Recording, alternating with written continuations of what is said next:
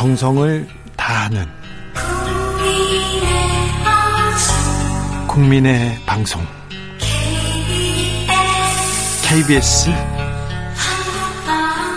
주진우 라이브 그냥 그렇다고요.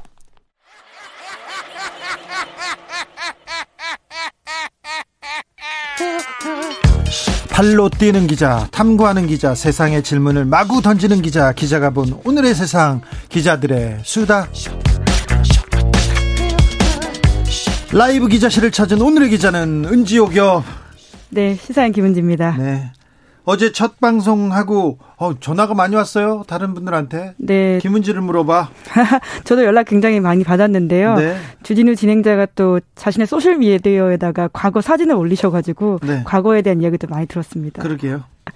아니 그 전에 둘이 제가 김은지 기자하고 방송을 한다고 사진을 올리려고 했는데 찾아봤더니 사진이 없어요. 둘이 둘이 찍은 사진이 이렇게 없어. 그런데 유치 제가 유치장 갔을 때 면회 왔었던 사진이 하나 있어가지고 그거 올렸습니다. 네, 오촌 살인 사건 취재 때문에 그때 유치장에 잠깐 있으셨었죠. 네, 면회 왔는데 제가 맨날 투덜거렸어요. 네, 그때 콜라, 펩시 사 왔다고 굉장히 뭐라셨던 게 제 기억이 납니다. 특정. 아, 어, 예, 어, 죄송합니다. 자, 네, 방송에서. 김은지 기자가 준비해 온 오늘 뉴스 전에 그 백신 관련 속보 좀 알려주세요. 네, 질병관리청과 식품의약품안전처가 발표한 소식인데요. 네. 유통 중 상온에 노출된 독감 인플루엔자 백신을 품질 검사 한 결과요. 네, 걱정이 없다. 많았어요. 네, 맞으셨나요? 아니요, 저는 주사 안, 싫어해가지고 독감도 안 맞습니다. 그리고 독감 지금 품기 그렇죠. 예. 사람들이 많이 밀려 있어서요. 저는 어, 맞아 맨 늦게 맞으려고 생각합니다. 네, 근데 또 올겨울에는 아무래도 코로나 대한 걱정이 워낙 크다 보니까 조금이라도 아프면 사람들이 혹시나 코로나일까 싶어서 백신을 맞는 경우들이 많았는데요. 그런데 백신 괜찮다는 거죠. 걱정 네, 없다는 거죠. 괜찮, 다고 하고요. 혹시나 하는 경우를 대비해서요. 일부 우려가 있는 물량을 수거하기로 했다라고요. 당국이 밝혔습니다. 네. 그러면 이제 맞으면 되는 거죠? 네. 지금까지도 계속 맞아 오신 걸로 알고 있는데요. 별 문제 없고 믿으시면 될 것 같습니다. 네. 첫 번째 뉴스부터 가볼까요? 어떤 뉴스입니까? 네. PA 간호사 이런 말 혹시 들어보셨나요? PA가 뭐죠? 네, physician assistant의 약자라고 하는데요. 네. 의료계에서는 흔히 쓰는 말이지만 오히려 환자들은 모르는 말이었다라고 합니다. 네, 음, 모르죠, 우리야. 예, 그렇죠. 근데 이 직종이요. 지난번 의사 파업 때 굉장히 또 화제가 되기도 했었던 직종이기도 한데요. 어떻게요? 전공의 집단 휴진의 공백을 상당 부분 메운 게 이분들입니다. 아, PA 간호사라고 예. 할수 있는데요. 이분들이 진짜 실력자들이 많아요. 그래서 신사동 김 선생, 압주 압구정동 이 선생 이런 좀 특 특수 분야, 뭐 가슴, 코 뭐 해가지고 그분들이 만져줘야 된다 그렇게 해서 성형외과에서는 이렇게 원정 다니는 것도 있습니다. 사실은. 네, 성형외과뿐만은 아니긴 한데요. 네. 네. 게다가 우리가 이제 지난 여름에 굉장히 의사 파업 이슈가 사회가 뜨거웠었는데요. 네. 그럼에도 불구하고 그 공백을 느끼지 못하셨다면 그 아래에서 수면 아래 굉장히 노력하셨던 분들이 있다라는 건데 간호사 선생님들 예 특히 PA라고 할 수 있는 건데요. PA 선생님들. 네. 네. 그러니까 한국말로 옮겨보자면 진료 보조 인력이라고 할 수 있는 건데 그런데. 진료 보조만 하는 게 아니죠? 네, 이제 그게 일정 부분에 굉장히 애매한 것들이 있어가지고요, 좀 논란이 되고 있습니다. 네. 왜냐하면 처방 대행부터 수술 보조, 진단서 작성, 시술까지 하고 있는데요. 뿐만 아니라 간호사, 응급 구조사, 간호조무사 등 이런 사람들이 피해 역할을 또 하고 있다라고 합니다. 어, 그래요. 근데요. 네, 근데 이분들이 이제 의료법 사각지대에 놓여 있다라는 점들이 문제가 되고 있다라는 건데요. 네. 네. 그분들의 처우에서도 문제이고 또 환자들의 입장에서도 문제가 있을 수 있다라는 건데 예. 이제 내일부터 국감이 시작하기 때문에 관련해서 이런 자료들이 나오고 있습니다. 어떻게 보면 지난 의사 파업에 대한 평가와 그리고 우리가 이제 부족한 부분들이 뭐였는 뭐였는지를 본다라고 할 수 있는 건데요. 네. 오늘 보도된 서동룡 더불어민주당 의원실 자료에 따르면 전국의 국립대병원이 16곳 있는데 여기서 1000명이 넘는 피해 차이가 있다라고 하는 건데요. 네. 그 뜻이 뭐냐면 그만큼 의사가 부족하고 의사가 해야 될 역할을 이분들이 하고 있다라고 보면 되는 거죠. 아, 그래요? 예, 왜냐하면 2017년부터 시작됐던 전공의법이라고 하는 게 있는데요. 네. 이 전공의의 주당 근무 시간을 80시간으로 제한하기 때문에 제한했죠. 네. 네, 뭐 물론 이것도 의미가 있습니다. 왜냐하면 너무 많은 노동 시간 때문에 그 환자에 대한 부담들이 가는 게 있거든요. 예, 그, 그 전에 말이 안 됐어요. 그러니까 전공의들 인턴 레지던트는 거의 극기 훈련으로 살았어요. 그렇죠. 예. 예. 결국 그런 부담들이 환자에게까지 가기 때문에 아주 큰 문제가 된다고 볼 수 있는데요. 예. 그렇게 되면 노동 시간이 줄어들었으면 사람을 더 뽑아야 되는 건데 의사를 더 뽑는 대신에 오히려 병원에서는 인건비를 좀 감안하고서도 간호사 PA를 뽑아가지고는 일종의 무면허 무면허 의료 행위를 했다라는 것이 문제가 되고 있다라는 거죠. 아니 국립대 병원 돈도 많이 버는 데인데 의사를 더 뽑아야죠. 의사를 충당해야 되는데 PA로 지금 어, 대체하고 있는 현실이네요. 네. 게다가 이 디테일한 내용들을 보면 더 안타까운 것들이 많은데요. 그러니까 환자가 위험해질 수도 있는 상황이다라는 거죠. 예. 네, 한겨레 신문에서 또 이제 서동영 의원실 자료를 인용해서 보도한 게 있는데요.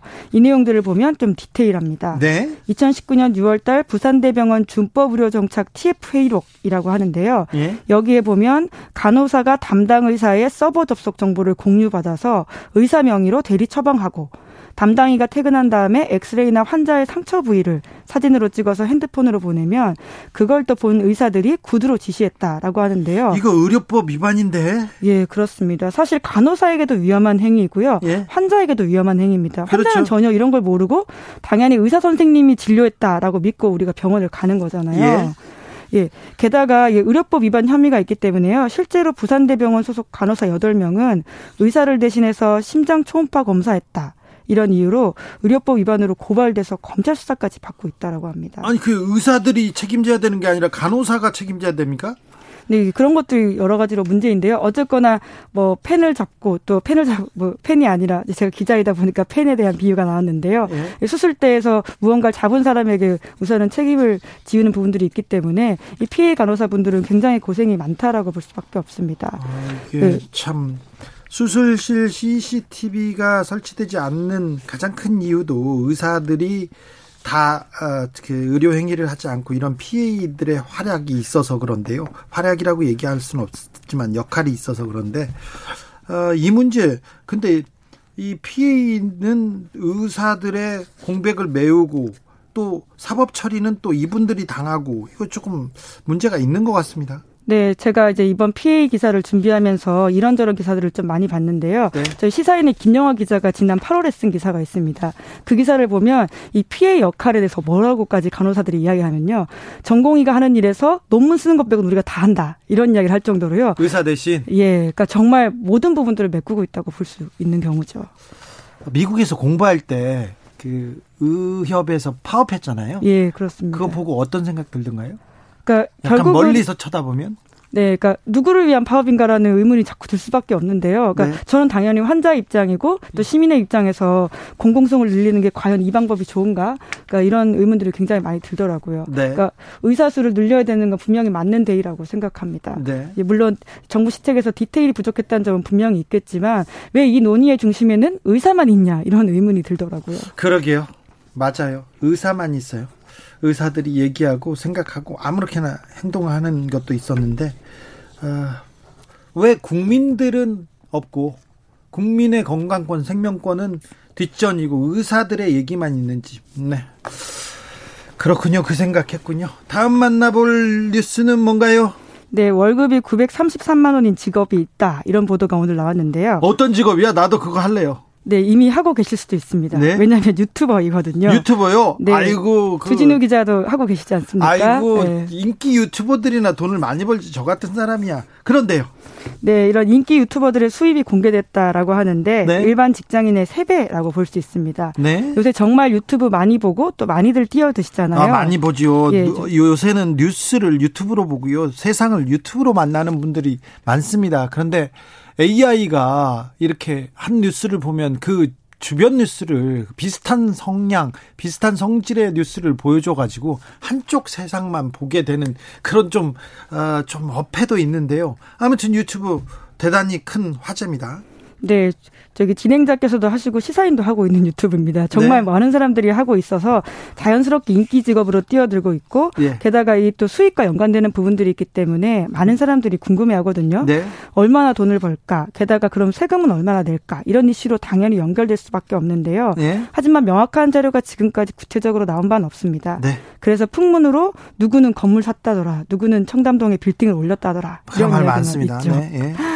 예, 알려지기로 유튜버들은 구독자 1000명 이상, 연간 시청 시간 4000시간 이상의 조건을 채우면 동영상에 광고가 붙고 수익이 생긴다라고 하는데요. 예. 게다가 소위 뒷광고 논란처럼 기업 협찬이나 사용 후기 이런 간접적인 광고 수익도 있습니다. 그렇죠. 예, 그래서 박홍근 더불어민주당 의원실에서 또 국감을 맞이해서요. 국세청에서 받은 자료를 공개했는데 예. 2019년 9월부터 국세청이 이 업종 코드를 신설해서 이들의 수입을 밝혔습니다. 네. 물론 아 직은 그 규모가 적은데요. 330명 정도가 수입을 신고했다고 하고요.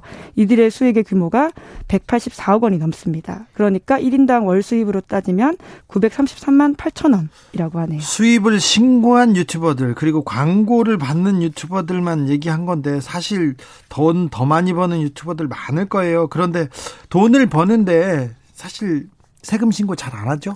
네, 결국 그 문제가 핵심입니다. 왜냐하면 버는 만큼의 책임이라고 하는 것들이 이 사회에서는 핵심이라고 할 수 있는데요.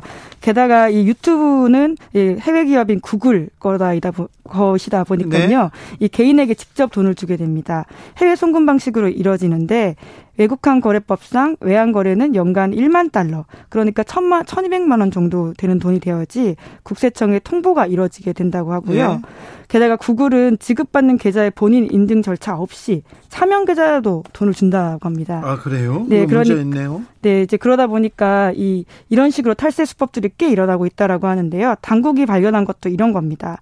유튜브 채널 계정을 딸 명의로 바꾼 다음에 네. 광고 수익을 딸의 계좌로 받는다. 이런 식이고요. 네. 게다가 또 아까 말씀드린 것처럼 1만 달러 이상의 소득 만 이렇게 당국이 추적하기 때문에요. 그것을 쪼개서 받는 방식으로 해서 세금을 내지 않으려고 하는 거죠. 요거 말고 그 요새 유튜버들은 아, 특히 보수 유튜버나 정치 유튜버들은 후원을 받습니다. 아, 통장 아, 그렇죠. 계좌를. 예. 그래서 계좌를 열어놓고 있는데 어, 특별히 부정선거 이런 이슈 이런, 이런 이슈 있지 않습니까? 추미애 아들 이런 이슈 몇 가지 이슈가 나오면 돈이 쏟아진대요. 그래서 그런 쪽으로도 돈을 많이 벌 텐데 많이 벌 텐데 이걸 어떻게 하죠? 탈세 문제는 어떻게 해결해야 될까요? 그럼? 네, 그래서 국세청도 지금 그런 것들을 굉장히 노력하고 있다라고 밝히고 있는데요. 아직까지는 시작 단계이긴 합니다. 왜냐하면 말씀드렸던 것처럼 업종 코드 이제 신설해 가지고는 수익을 신고하라라고 독려하는 수준이긴 그렇죠. 하거든요. 네. 이제 그렇기 때문에 아직까지 는 이제 시작 단계다라고 볼 수 있는데요. 게다가 이제 1만 달러 이상 거래만 신고가 제대로 되기 때문에 그 단위를 1000달러 로 낮췄다라고 하고요. 한국 돈 예. 120만 원 정도. 네. 그리고 또 국제 조세 조약을 맺은 90개의 나라와 금융 정보를 교환하겠다. 이런 건데요. 예. 아직까지는 좀 갈 길이 멉니다. 왜냐하면 네. 유튜브 시장이 더더더 커지고 있기 때문인데요. 네. 뭐 지금까지는 이 규모가 3조 8천억 원대라고는 하는데 앞으로 2023년까지 8조 가까이도 커질 거라고 하거든요. 매년 두 배가량 지금 성장할 가능성이 있다고 많은 전문가들이 얘기합니다. 네, 이제 그러다 보니까 앞으로도 계속 이 탈세 문제를 어떻게 잡아낼지가 금융당국의 주요 과제가 될 것으로 보입니다. 한국 인 유튜버들 특별히 돈을 많이 버는 유튜버들이 많군요. 10만 명 이상 유튜버 구독자가 10만 명 이상인 분이 분들이 4,379명 5월 기준입니다. 그런데 지금은 훨씬 늘었을 거고요. 아, 네. 아, 앞으로 유튜브 유튜버들 문제, 세금 문제 더 커질 것 같네요.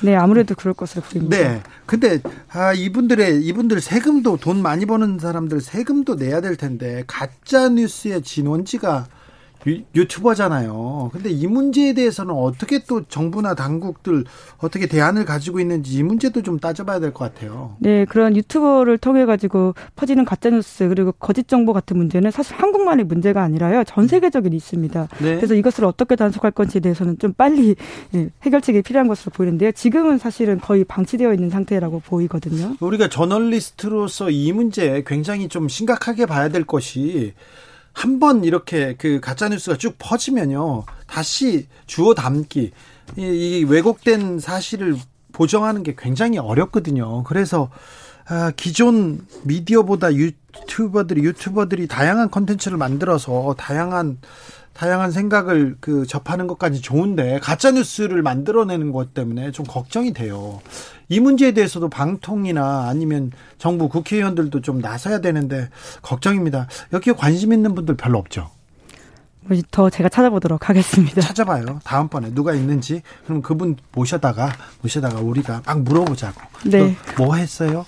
저것도 해주세요. 저것도 해주세요. 일 좀 해주세요. 그렇게 하자고요. 아, 마지막으로 만나볼 뉴스는 어떤 내용인가요? 네, 편지를 받고 공포감을 느꼈다. 이런 편지가 오늘 공개됐는데요. 연애 편지는 아니죠? 네, 공포감이다 보니까 그쪽은 분명히 아닌 것 같습니다. 장르가. 아니, 그럴 수도 있어요. 아, 그런가요? 네, 어, 약간 있어요. 막장인 것 같아요. 아니, 아닙니다. 네.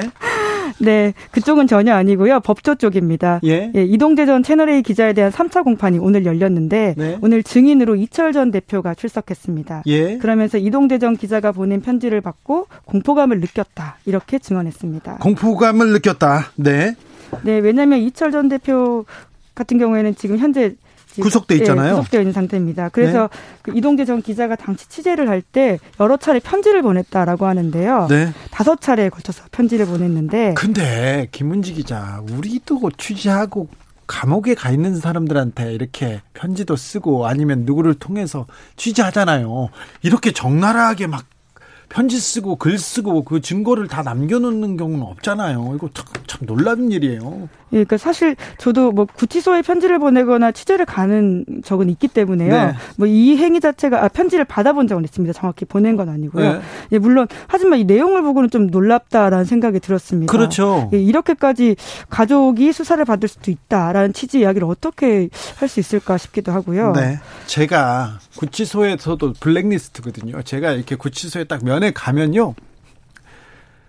저 중간에서 이제 간부가 불러요. 자, 방으로 잠깐 와주세요. 그래가지고 그래가지고 기자님 여기서 오시면 안 됩니다. 취재하시면 안 됩니다. 이렇게 얘기합니다. 아 이거는 내가 취재하는 거 아니고 지인이다. 뭐 어떻게 왔다 이렇게 하고 보도하지 않겠다고 얘기를 해도 주치소에서 계속 모여서 회의하고 뭐하고 뭐 각서를 써달라고 막 하면 각서까지 써야 되냐 막 싸우고 그렇게 면회도 갑니다. 그, 그, 그리고 들어가서 면회를 할 때도 이게 모두 적어요. 적고 녹음이 돼요. 예, 그렇죠. 그렇기 때문에 이 모든 기록이 구치소나 교도소하고는 기록이 남기 때문에 기자들 되게 조심하거든요. 특별히 이런 말은 조심, 조심하는데 막 썼어. 자신감이 있었어요? 네, 좀 놀라운 상황이긴 한데요. 그러니까 지금 저희가 이렇게 있는 것처럼 유리 판을 하나 두고 네. 서로 대화를 하고 뒤에서 예, 간부들이 다 체크하고 있죠. 그렇죠. 구멍이 똥똥 몇 개 뚫렸습니다. 영화에서 보는 그런 장면 같은 네. 거죠. 예. 그런데 자 이철 대표는 또 다른 어떤 얘기를 했습니까? 네, 그리고 또 이제 한동훈 검사장 이름이 기억이 난다라고 하면서요. 네. 예, 이 사실 이 사건과 한동훈 검사장이 연관되어 있다는 취지의 증언도 했습니다. 그래요? 예. 아... 네. 예. 이, 이 문제는 좀 저희가 또, 또 다룰 일이 있을 거예요. 네. 아무튼 신기한 일이에요. 네, 그리고 또 이동재 기자는 지금 보석을 신청하겠다라고 밝힌 바가 있는데요. 네. 그러니까 아무래도 재판이 다 진행이 되었고 더 이상 구속 재판을 받을 이유가 없기 때문에 보석을 신청할 것이다. 이렇게 변호인이 밝혔다고 합니다. 네, 보석이 인용될 가능성도 있습니다. 네, 그리고 또 이제 채널A 내부에서도 탄원서를 쓰는 움직임이 있다라고 하는데요. 네. 네 탄원서를 개인 자격으로 이동재 의 선배로서 이 기자협회장이 아니라 노조위원장께서 받고 있다라고 이렇게 밝히기도 했습니다. 네. 네 미디어 오늘 보도인데요. 네, 알겠어요. 네, 많이 받아야죠. 네, 또 변호인 이름이 또 하필이면 진행자 이름과 같아서 눈길이 끌더라고요. 아, 이 주진우 변호사는 저하고는 좀 다르고요. 우병우 저, 저 박근혜 정부 때 민정 청와대 민정에 있었고 우병우 수석이 굉장히 예뻐하던 주진우 검사라는 사람이 있습니다. 이분이 나와 가지고 굉장히 좀 많은 사건을 맡고 있는데요. 정치적인 사건을 맡고 있는데 이동재 전 기자의 변호인입니다. 주진우. 네 그런 분이 있어요. 네. 여기까지 할까요? 네. 기자들의 수다 시사인 김은지 기자와 함께했습니다. 감사합니다. 예, 감사합니다. 김은지 기자는 다음 주 월요일에 만납니다. 월요일, 화요일을 저희하고 같이 하기로 했습니다. 지금은요 아직 시차 적응이 안 됐답니다. 라디오 정보센터 다녀오겠습니다. 정한나 씨. 정치 피로, 사건 사고로 인한 피로, 고달픈 일상에서 오는 피로. 오늘 시사하셨습니까? 경험해 보세요. 들은 날과 안 들은 날의 차이. 여러분의 피로를 날려줄 저녁 한 끼 시사. 추진우 라이브.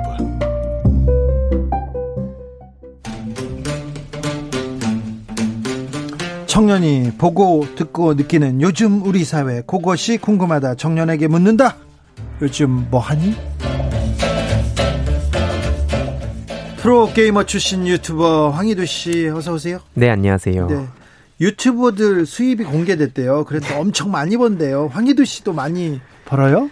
이게 이렇게 들락 이렇게 오르락 내리락 하는데 네. 뭐 이렇게 잘 지내고 있습니다. 보통 직장인의 3배 정도 번다는데 그래요? 뭐 그게 그런 사람들도 있고 아닌 사람들도 있는데 저는 네. 뭐 여기저기 이렇게 후원하고 시민단체나 이런데 뭐 네. 그럴 정도로는 잘 지내고 있습니다. 아 그래요? 네. 아, 꽤 버네 우리 황희도 씨 많이 버는구나. 아 이게 또 그만큼 시청자들이 이렇게 관심을 가져주신 그 결과물이기 때문에 그걸 또 더 좋은데 쓸 수 있도록 계속 노력하고 있습니다. 알았어. 본인을 위해서도 써야죠. 청년 자기 개발, 네. 자기 개발비, 네. 연애비 뭐 이런 거 괜찮습니다. 네. 감사합니다. 네. 음주 가무비 괜찮습니다. 네. 청년 때 써야 됩니다. 자, 네. 주진우 라이브에서 아, 지난번에 아, 뭐, 뭐, 이렇게 얘기를 했는데, 일배 얘기를 네네. 했어요. 일배의 수위가 굉장히 높은 게 몇, 그, 지금 그 최근에 공개가 됐는데 혐오글이 5년간 2,870건으로 압도적인 1위를 했는데 예, 네, 1배에서 혐오를 제일 많이 한다. 네, 근데 2,870건이라고요? 예, 네, 이게 차별 비하 시정 요구 수치인데 제가 봤을 때는 실제로 이거보다 훨씬 더 많다고 그러니까 그냥 단순 혐오 글만 봤을 때는 하루에 한 그 정도 되지 않을까요? 네, 어마어마하게 쏟아지고 있고 특히 이 단순한 수치보다는 저는 이 혐오의 수위에 저는 집중해야 된다 생각합니다. 예? 차마 방송에서 할 수 없을 정도의 정말 어마어마한 혐오들 특히 여성 혐오 굉장히 심각합니다. 네. 네. 이게 굉장히 이게 청소년들 유해한 매체예요. 네. 여기에 자꾸 노출돼서 그 얘기를 따라하거나 그 생각을 따라하지 않습니까? 굉장히 그 위험한 일이에요. 예. 저는 그 무엇보다도 위험한 일이 이 그 그런 혐오 사이트에 가는 건데 그 부분 좀 어떻게 조금 조금 방법이 없을까 생각합니다. 3824님께서 마포역 불나서 매캐한 연기 나고요. 출입이 통제돼서 못 들어가요 얘기합니다. 마포역 인근 지하상가에서 화재가 났다고 합니다. 마포역이 5호선인데 5호선 마포역 무정차 통과하고 있다고 합니다. 음. 아, 여기 지나시는 분들 참고하시기 바랍니다. 자 오늘 준비한 얘기로 가볼까요?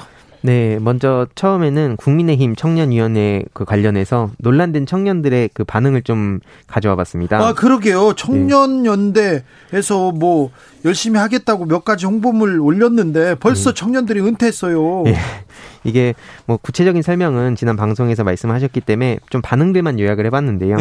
네. 청년들의 반응을 좀 봤을 때 일단 이것도 극우 커뮤니티에서도 좀 거의 옹호하는 반응이 없었습니다. 아 그래요? 비판적인 예, 예, 비판적이거나 혹은 아예 무관심한 그런 반응이 주로 이어졌는데요. 극우 커뮤니티조차 여기 이것 좀 이건 아니다. 썼다. 예. 이건 아니다. 이렇게 생각했군요. 예, 그래서 대체적으로 부정적인 여론이 많았는데 뭐 일단은 하나님이 통치하는 나라와 국민의 힘이 추진하는 정책이 무슨 관계가 있는지 왜 교회가 국민의힘과 같이 하는지 모르겠다.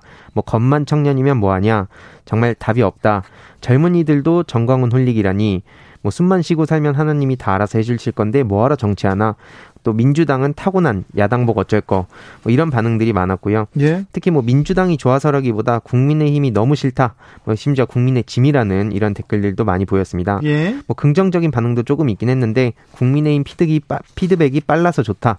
저런 류는 다음부터 철저히 걸러라.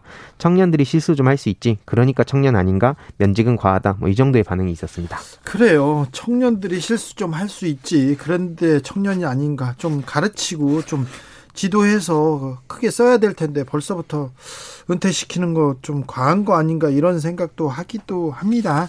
자, 저 이거 궁금해요. 추석 연휴에 사이, 사실 나우나 신드롬 강타했습니다. 근데 할머니, 할아버지 그리고 중장년층이 나우나를 좋아하는 거는 이해가 되는데 청년들도 청년들도 엄청 좋아하는 분들 많더라고요. 이게 특히 지금 시기랑 맞물린 것 같은데 최근에 뭐 트로트 열풍이라든지 예? 아니면은 명절 때 뭐 다들 가시진 않았지만 이 이렇게 친척 집에 가면 그 다들 그 방송을 봤다 하더라고요. 예? 그래서 자연스럽게 같이 보다 보니까 뭔가 힐링을 얻었다 이런 반응들이 많이 보였습니다. 예? 그래서 좀 반응들을 요약해봤는데요. 일단 74세 150분이나 공연을 한다는 것 자체가 정말 대단한 것 같다. 그래서 추석 때 가족을 보러 간 게 아니고 나훈아 씨를 보러 간 것 같다. 방송을 다 틀어놔서 이런 네. 반응이었고요. 또 젊은 층들 국민들은 이번 계기로 2020년은 코로나와 트로트가 같이 병행하는 해, 해라고 생각한다. 특히 과거의 그 엄니라는 노래와 관련해서 이게 또 화제가 되기도 했습니다. 네. 그런데요. 어, 나훈아 씨의 발언을 놓고 정치권에서 공방이 거셌잖아요. 예. 여기에 대한 의견은 어떻습니까? 예, 뭐 일단 언론에서는 나훈아 씨 작심 발언했다면서 국민 위에 목숨 건 왕이나 대통령 본 적 없다. 눈치 안 보고 국민과 같은 소리 내는 방송이 돼야 된다. 대통령이 국민 때문에 목숨 걸었다는 사람 못 봐. 이, 이 부분만 인용하면서 정부를 비난하기도 했고 네. 특히 좀 극단적인 그런 커뮤니티에서는 노래 언제까지 부를 거냐는 질문에 솔직하게 말씀드리면 내려올 자리나 시간을 찾고 있다. 이젠 내려올 시간이라고 생각하고 그게 길진 않을 것 같다. 이 멘트를 두고 이젠 내려올 시간이라고 생각합니다. 이 부분만 따가지고 문재인 대통령이 끝났다는 막 결정적 증거라는 막 그런 식으로 제목을 쓰더라고요. 아 웃기다 이거. 근데 댓글 반응도 보면 이건 좀 너무 웃기다. 그러니까 이게 하다 하다 이건 좀 과하다. 뭐 이러다가 역풍 분다 이런 뭐 반응도 있었고 실제로 문재인 대통령 너무 한다 뭐 이런 반응이 좀 이렇게 나뉘었습니다. 아 참 이건 너무 좀. 뭐 심지어는 또 전라도 지역만 시청률이 안 좋았다 그러면서 이게 그러다 보니까 나훈아 씨는 보수의 상징이다 이런 해석도 있었습니다. 아 이것도 좀 너무한다. 상상력이 너무 풍부한 거 아닌가 이런 생각이 해보네요. 네, 너무 풍부합니다. 자 강경화 장관의 남편 미국 여행에 대해서 젊은이들은 어떻게 생각합니까? 네, 일단 그 긍정적인 반응을 보면은 뭐 개인의 자유와 사, 사생활은 존중받고 보호돼야 된다. 이런 사람도 있어요? 네, 이런 반응들도 좀 있긴 있었습니다. 예. 남편이 가는 걸 두고 장관 사퇴 운운하는 건 말도 안 된다. 요런 반응들이 좀 긍정적인 반응이었고 예. 특히 뭐 집 크고 땅 많은 부자들 욕하는 거면 박덕흠 의원부터 뭐라 해라. 뭐 정부의 투명성이 대단하구나. 얼마나 공격할 게 없으면 공직자가 아닌 배우자나 아들 등을 건드릴까. 이것은 이제 뭐 강경화 장관뿐만 아니라 민주 진영의 이런 장관들 둘러싼 이런 여러 가지 사건들에 대해서 얘기를 한 것 같습니다. 사실 부정적인 의견이 더 많죠. 예, 부정적인 의견은 뭐 솔직히 힘 빠지는 것도 사실이고 아닌 건 아니고 특히 이건 남편이 잘못한 게 맞다. 뭐 일단 이런 괴 괴라고 해야 될까요? 이런 예. 반응들이 좀 줄을 잃었습니다. 보수 커뮤니티는 어떻습니까? 뭐 일단 나경원 씨 남편이 저랬어 봐라 당장 잡아오라고 난리 쳤을 거면서 뭐 이런 반응들이 좀 많이 보였고요. 예. 충분히 예견된 논란인데 남편분이 당황하고 있다는 기사를 보는 제가 더 당황스럽다. 이런 반응도 있었고 특히 시국이 시국이니만큼 이게 지금 뭐 블로그를 비공개로 했어야 되는 거 아니냐. 죄송한 게 아니라 당황했구나. 라면서 국민을 개돼지로 보는 게 확실하다. 뭐 코로나로 우리 국민들은 지금 심각하게 힘들어하고 있는데 우리 같은 일반 청년 서민들만 힘들어하고 완전히 저들은 다른 세상에 사는 것 같다. 뭐 이런 반응들도 많이 보였습니다. 네. 특히 뭐 최근 광화문 갈 자유는 없지만 해외 여행 갈 자유는 있는 나라. 이렇게 이런 글도 있었고요. 네. 그래서 좀 전반적으로 이 얘기를 하다 보면서 자연스럽게 또 민경욱 전 의원의 얘기가 이어지고 있습니다. 그렇죠. 거기에 대해서 뭐라고 합니까? 예, 일단 그 극단적인 커뮤니티 사이트의 반응을 보면 민경욱 전 의원은 부정선거를 밝히기 위해 코로나를 뚫고 거기까지 간 영웅이고 우리 자유 대한민국을 수호하기 위한 정의의 사자다. 뭐 이런 반응도 있었고요. 정의의 사자요? 그리고 뭐 임경욱 전 의원은 나라를 위해 간 거고 강경화 장관 남편은 놀러 간 거라서 이건 다른 거다. 뭐 그리고 민주당이 뭐 재검표 안 해주는 게 이상하다. 이게 뭔가 있으니까 이렇게 재검표 안 하는 거 아니냐. 뭐 이런 반응들이 좀 있었습니다. 민경욱 전 의원이 그 일베 등 보수 사이트에서 굉장히 좀 지지를 받고 있죠. 예. 부정선거 얘기만 하면 예. 유튜버들한테 돈이 이렇게 돈을 많이 쏴준다면서요? 예, 실제로 그러다 보니까 유튜버들끼리도 이게 싸움이 나는 경우도 굉장히 많고, 예.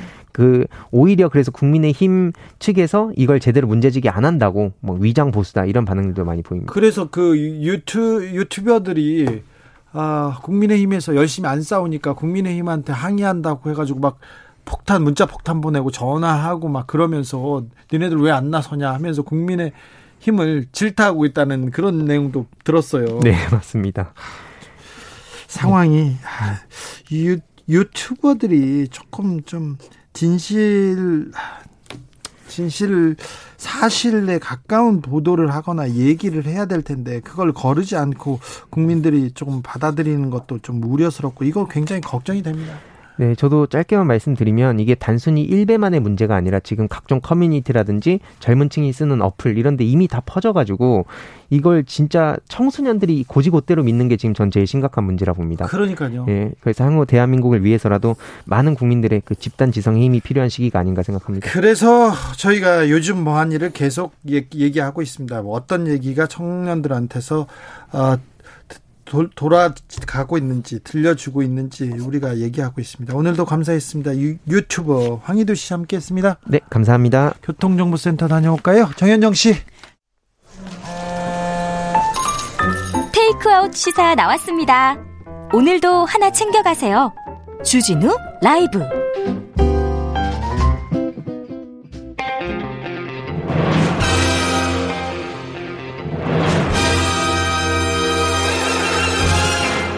누가 검사에게 절대 권력을 주었는가? 2020년 정의의 칼끝이 검찰을 향한다. 검사들이여 초심을 찾아라. 초지일검. 검찰 개혁을 위한 뜨거운 한 걸음 주진우 라이브가 검찰 개혁에 벽돌 두 장 올려놓겠습니다. 검찰 개혁을 주제로 불꽃 토론 나눠봅니다. 여의지검 개혁부 김경진 전 의원 어서 오세요. 안녕하세요. 김경진입니다. 계속 헬스케지고 계십니다. 너무 운동을 너무 많이 하시는 것 같아요. 좀 더 빼야 됩니다. 아, 그러지 마시고 네. 천천히. 자, 김남국 의원 오랜만입니다. 네, 안녕하세요. 안산 단원을의 김남국입니다. 안산 안산 단원을에서 그렇게 바빴어요 요새? 네, 그 연휴 5일 내내 출근해가지고 열심히 일했고요. 추석을 어떻게 보내셨어요? 네, 그냥 5일 내내 출근해서 계속 국감 준비했고 네. 또 이제 지역에서 민원 상담하시고 싶으시다는 분들이 있어서 예, 민원 청취하고 네, 민원 들어야죠. 네. 국감 준비할 때 그때가 가장 바쁘죠, 김경진 의원님? 그렇죠. 네. 그 의원도 바쁘고 보좌진들도 바쁘고 네. 거의 아마 열심히 일하는 보좌진들 의원도 그렇고 그 낙구락구 침대라 그러나요? 그 야전 침대 네. 의원실에 갖다 놓고 거기서 그냥 자면서 일하시는 분들도 꽤 되세요. 검사 시절에도 네. 그 검사 방에서 거의 밤새우거나 자고 막 그런 경우도 많았죠. 저는 그렇게까지는 안 했어요. 아. 그러니까 뭐 11시쯤 퇴근하더라도 네. 11시 12시 퇴근하더라도 집에 가서 자고 새벽에 나왔지. 네.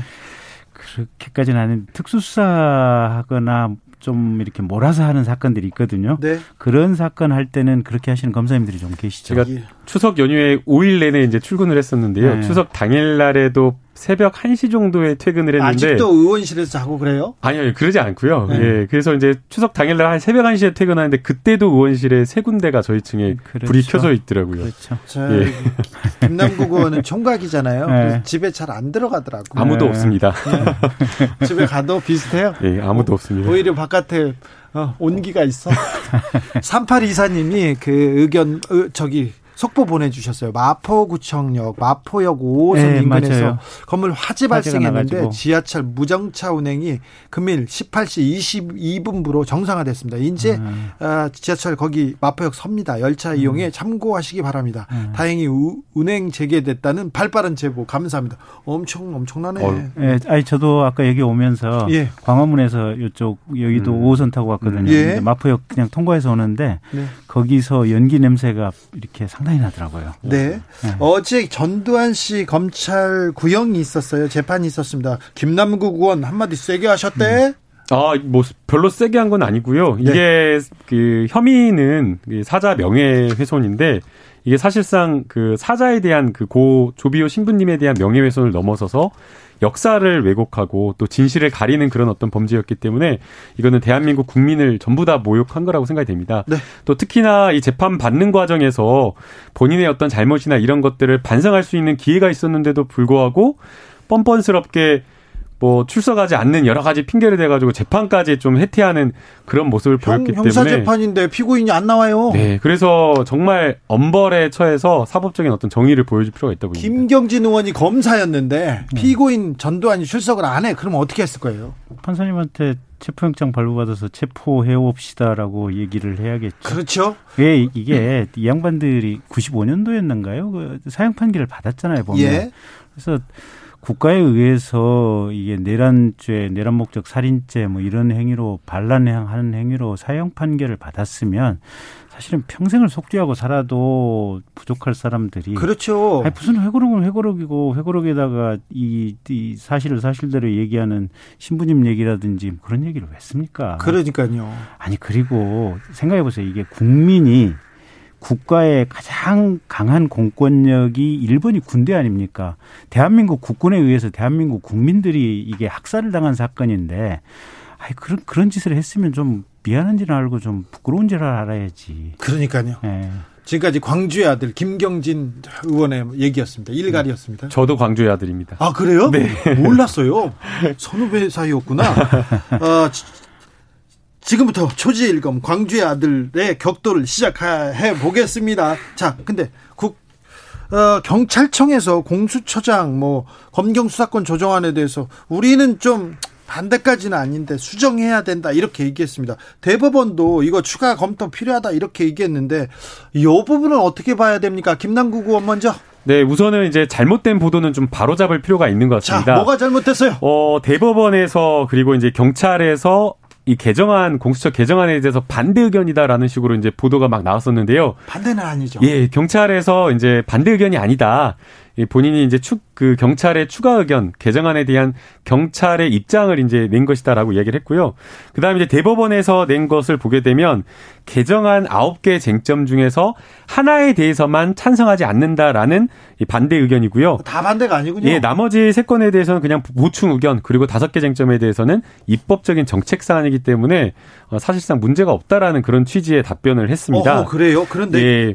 경찰청하고 근데 대법원 제가 좀 물어봤더니 추미애 장관의 안에 대해서는 좀 문제가 있다 이런 얘기는 하더라고요. 네, 그래서 이제 그 문제를 이제 경찰과 대법원에서 문제를 삼고 있는 쟁점이 이 공수처의 수사 검사 검찰에서 파견한 수사 검사를 이 공수처의 그 인원 규모에 포함시킬 거냐 말 것이냐. 네. 이제 이번에 발의된 개정안은 그걸 삭제하는 거였거든요.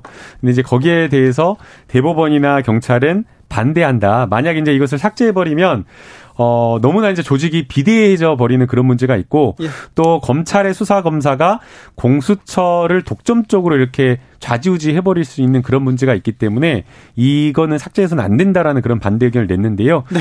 이제 처음에 이제 이게 김용민 의원이 대표 발의했을 때 그 취지는 이 공수처가 형식적으로만 존재해서는 안 된다. 그러니까 이 실질적으로 기능할 수 있을 정도의 조직 규모가 되어야 되는데 그렇죠. 지금 현재 공수처의 규모로 봤을 때에는 그 수사 대상의 수사를 제대로 실질적으로 할 수가 없다. 그러니까 그렇죠. 소위 말해서 호랑이 그리려다가 그냥 고양이 돼버린 꼴이니까 어 그 공수처 검사를 뒷받침할 수 있는 수사력을 충분하게 지원해야 된다는 그런 취지입니다. 김경진 의원님. 그러니까 그 얘기가 맞아요. 그 공수처가 검사 20명에 뭐 수사관 한 40명 정도 예정돼 있나요, 지금? 네. 네. 20명에 40명, 60명 가지고 그 방대한 무슨 국회의원, 장관, 뭐 경무관 이상, 뭐 검찰 어디 이 수사하는 게 제가 볼 때는 불가능할 정도로 광범위한 지금 수사 대상 폭을 넓혀놨고 예.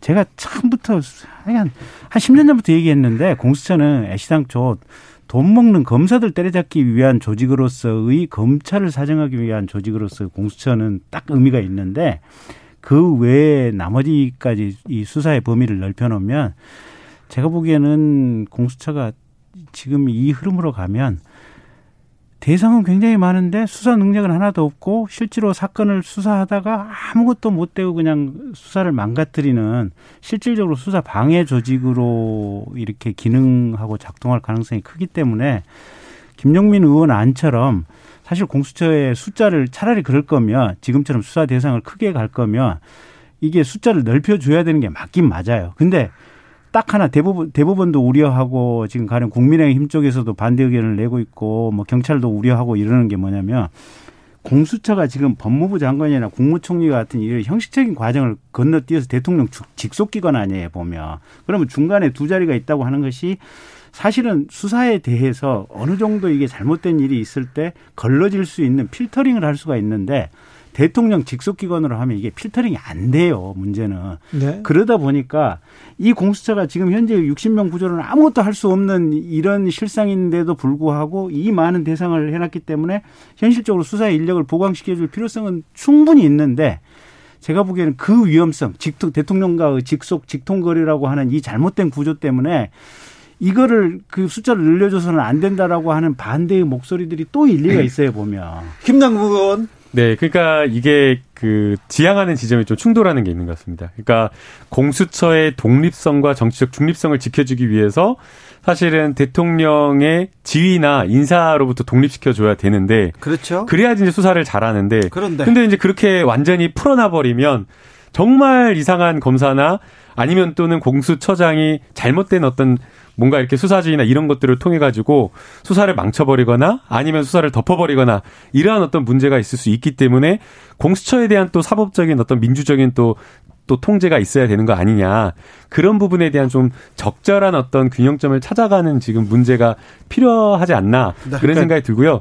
근데 지금 이번에 개정안의 핵심적인 내용은 어, 그런 부분에 대한 고민보다는 어, 지금 미래통합당에서 사실은 공수처장 추천위원 추천위원 두 명 추천 자체를 안 하고 있거든요.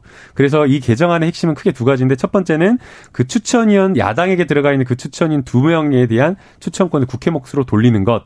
그리고 이제 두 번째는 지금 현재 7분의 6 동의로 되어 있는데 사실 뭐 법 어느 곳에도 7분의 6 동의라고 하는 이런 어떤 어, 의결 정족수는 없기 때문에 요것을 3분의 2 동의로 좀 낮춰서 어, 공수처 출범을 실질화하는 것이 사실상 이 개정안의 핵심 내용이라고 봐야 될 것 같습니다. 그러니까 저는 이게 지금 여당인 민주당에서 이 개정안을 이 국민의힘 쪽에서 두 명의 추천 몫을 빨리 추천하라고 하는 일종의 압박 수단으로 전략적으로 사용하기 위해서 이 개정안을 냈다. 그럼 오케이. 그건 그럴 수도 있어요. 공수처 출범을 빨리 시키기 위해서. 근데 진짜로 이 개정안대로 해가지고 그냥 공수처를 쉽게 말해서 집권 여당의 의지가 상당히 반영되는 형태로 공수처장을 임명할 수 있는 구조를 만들고 그렇게 공수처를 출범시키겠다면 그건 제가 볼 때는 상당한 문제가 있어요. 이게 아까도 얘기했듯이 대통령 직속 기관이고 중간에 컨트롤 장치가 없기 때문에 거기다가 이 대한민국의 헤드들은 이 누구도 이 안에 다 들어오는 거 아니에요 보면 그러니까 야당이 얘기하는 말에 뭐랄까 그럴듯하게 들릴 수 있는 지점이 상당히 있어요. 그래서 그 점은 제가 볼 때는 협상용 지뢰대 이상으로 쓰면 안 될 것 같고 그다음에 7분의 6 이런 문제는 옛날에 우리가 방송법이라든지 이런 거 개정할 때 그때도 언론의 중립성도 사실은 검찰의 중립성 못지않게 중요한 거 아니에요 보면 네. 그래서 네. 사실은 방통위원장이라든지 방통위원들 그다음에 KBS 이사들 선출할 때 그 어느 누구도 한쪽에서 반대하면 아무도 될 수 없는 그래서 대한민국 모두가 인정 인정할 수밖에 없는 그런 사람을 추천해서 가는 구조로 가자라고 그때 제가 2016년도 17년도 때 민주당이랑 같이 법안을 냈었던 게 있어요 보면. 그래서 이런 형태의 법안이 무슨 특별하지는 않아요 보면. 자 공수처 중요하지만 자 국감도 중요합니다. 21대 첫 국정감사 시작되는데 이번 법사위 어떻게 굴러갈 것 같아요, 김남국 의원? 네, 지금 추미애 국감으로 다 또 갈 것 같기도 한데요. 아, 그래서는 안 된다라고 저는 생각이 됩니다. 사실 21대 국회가 개원하고 나서 많은 여러 가지 현안이 있었습니다. 코로나19로 굉장히 경제가 어려웠기 때문에 임대차 3법과 관련되어서 통과시켜야 된다. 많은 국민들이 요구를 해서 이 부분에 대한 부분 또 민생을 어떻게 챙길 것인가 여러 가지 정책적인 질의를 할 것들이 많았는데 사실 미래통합당에서 개헌하자마자 법사위 국민의힘 아, 미래통합당이 언제 예, 끝났어요? 예, 바뀌었죠. 네. 예. 국민의힘에서는 사실은 여러 의원들이 그냥 모든 뭐 국방이나 뭐 심지어는 법사위에서 의원들이 돌아가면서 모두 다 그냥 추미애 장관 아들 건에 대한 질의만 한 겁니다. 이건 좀 너무하죠, 김정진. 예, 그러다 보니 할만하니까 뭐 했지. 뭐. 할만하다고? 네. 아니 네. 이건 아니 근데 네. 국방위도 해야 되고 법사위도 일을 아니, 해야 그래서 되는데 이게 대정부 질문에서까지 그렇게까지 질의를 했고 새로운 게 나온 게 없는 상황이었고요. 그래서 그 부분에 대해 많은 국민들이 실망했고 사실 어떻게 보면 민생을 챙기라 정쟁하지 말라라고 요구하는 것이 또 민심이 있기 때문에 그리고 또 최근에 지금 이 부분에 대해서는 무혐의가 나온 상황이잖아요. 그러면 제발 국감에서는 이 정쟁적인 어떤 이런 국감을 할 것이 아니라 민생을 좀 챙기는 국감을 좀 했으면 좋겠다는 정쟁보다 바람입니다. 민생이어야 될 텐데요. 아니, 당연히 맞는 말씀이죠. 네. 근데 이 추 장관님 사건 해법은 간단했어요. 네. 추 장관이 물러났으면 아주 간단하게 해결된 문제였고. 물러나요? 네.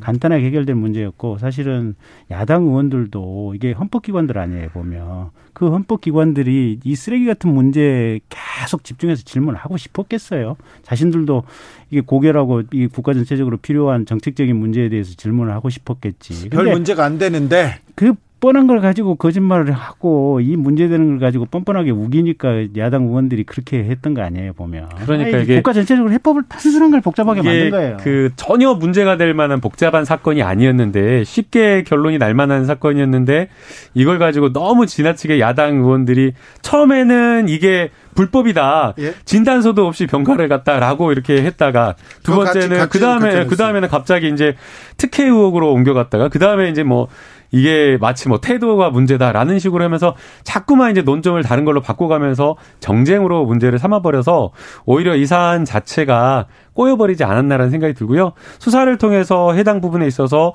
실제 수술을 했고 진단서도 있었고 그 다음에 이 정당한 지휘권자가 휴가를 발령하는 과정에서 외압이나 특혜가 없었다라고 이야기를 했기 때문에 해당 부분은 충분하게 clear가 됐다고 검찰에서 봅니다. 1차적으로 결론을 내렸지 않습니까? 김, 김경진 의원님. 그 검찰이 잘하는지 못하는지 그리고 그 검찰의 인사를 담당하고 있는 추미애 장관한테 쫄렸는지 안 쫄렸는지 나로서는 모르겠으나 네. 그 수사를 담당한 동부지원 팀들에 대해서 내가 검사를 했던 사람으로서 그렇게 후한 점수를 줄 수는 없겠다. 내 머릿속에 판단을 하는 게 하나가 있고 예. 두 번째는 세상에 이게 장관이 헌법기관 앞에서 그렇게 대놓고 거짓말을 하고도 대통령이 이런 장관을 안 자르고 아직까지 두고 있는 이 대한민국의 현실이 저로서는 참 개탄스럽다라는 정도까지만 얘기를 할게요. 김남국 의원. 네, 거짓말 프레임을 이제 또 이제 만들어갖고 이제 또 계속 이제 새로운 프레임, 그런 이제 프레임을 들고 나오는데요. 더 이상 이 논쟁은 좀 하지 않았으면 좋겠으면 좋겠습니다. 이제 증인과 관련되어서도 법사위에서 막 논란이 있었는데 이게 정말 너무 웃깁니다. 네, 어땠어요? 아니 제가 얼마 전에 뉴스 기사를 보다가 이근 대위 요즘에 굉장히 핫하잖아요. 네. 이근 대위를 증인으로 신청한다길래 법사위에서요? 국방인 줄 알고 클릭을 해서 기사를 클릭했더니 저희 상임이 법사위에서 이근 대위를 부른다는 거예요. 누가요? 왜요? 그러니까 저도 왜 부른가 했더니 총검술이 훈련 과정에서 빠졌다고 이근 대위를 법사위에서 불러가지고 이야기를 듣겠다는 겁니다. 국민의힘에서요? 예, 이해할 수가 없잖아요. 그, 그 러면 저기 법사위 국감장에 불러가지고 총검술 시키나요?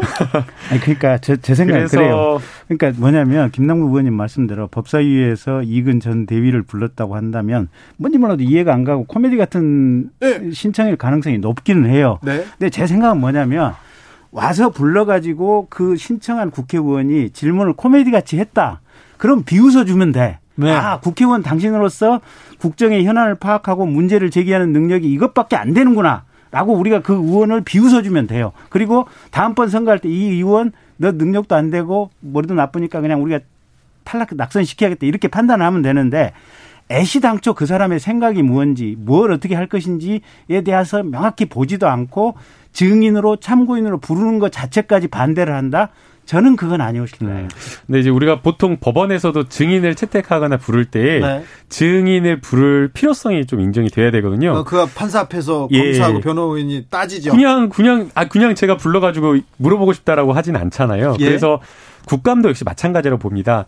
증인을 불러서 물어, 물어본다라고 한다면 국민을 대신해서 물어보기 때문에 그 증인이 국회에 나와서 진술하는 그 진술의 가치가 있어야 된다라고 보이는데 과연 이근대위가 국회 법사위에 나와서 총검술이 왜 빠졌는지를 답변할 수가 있을지 그리고 무엇을 진술할 수 있을지 그게 좀 안타깝다라고 아니, 그 당연한, 생각이 들고요. 당연한 말씀이신데 이번에 이제 이번에 또 논란이 됐던 것들이 음. 또 심지어는 조국 전 장관 재판장을 불러서 법사위에서 물어 따지겠다라는 거거든요. 근데 이것은 정말 그야말로 삼권 분립은 재판 중인 사건에 대해서 개입을 하고 영향을 미칠 수 있는 것이기 때문에 이런 어떤 증인 신청은 매우 부적절하다. 그러니까 그래서 법, 법상 안 되는 것은 당연히 안 되지. 재판장 부르는 것은 그야 당연히 안 되는 거지만 이근을 불러서 뭘 물어볼지 얼마나 한심한지는 어차피 국회의원들이 7분, 5분, 3분 이렇게 자기한테 주어진 시간이 있지 않습니까? 그리고 국회의원 300명 한 명 한 명이 헌법기관이고 그 헌법기관이 세상에 대해서 국가에 대해서 하고 싶은 얘기가 있을 거 아니에요. 근데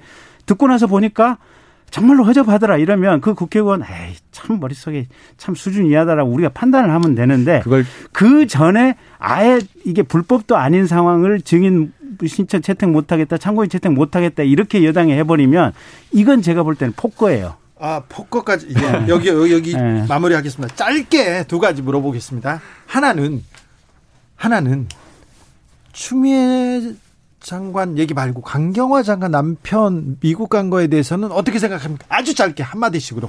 자, 김경진 의원님.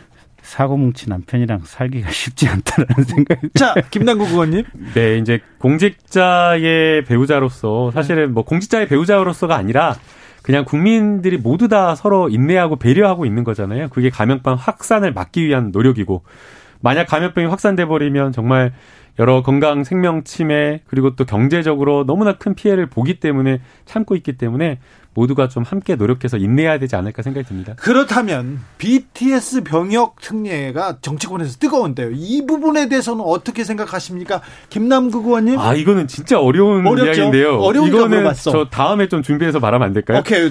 김남국 의원은 다음에. 자, 김경진 의원님은? 저는 옛날에는 병역 특례 줬어야 된다고 생각을 하는데 네. 국회의원 하고 나서 생각이 바뀌었어요. 네. 일단 군대 보내야 되고 군 안에도 쉽게 말해서 그 뭐 군악대도 있고 여러 가지 부서들이 있기 때문에 그쪽에서 일하면 돼요.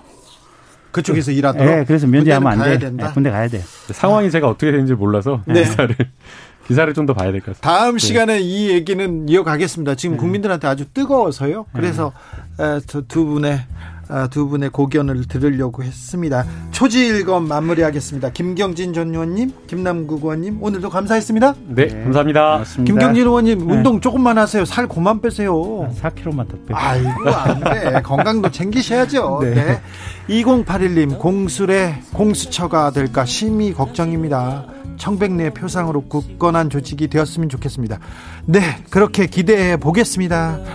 김광석의 너무 깊이 생각하지 마 들으면서 오늘 주진우 라이브 여기서 마무리하겠습니다. 저는 내일 오후 5시 5분에 돌아옵니다. 지금까지 주진우였습니다. 아름다운 노래 남아 있잖아. 그 노래로도 그리움이 씻겨지지 않으면 받을 사람 없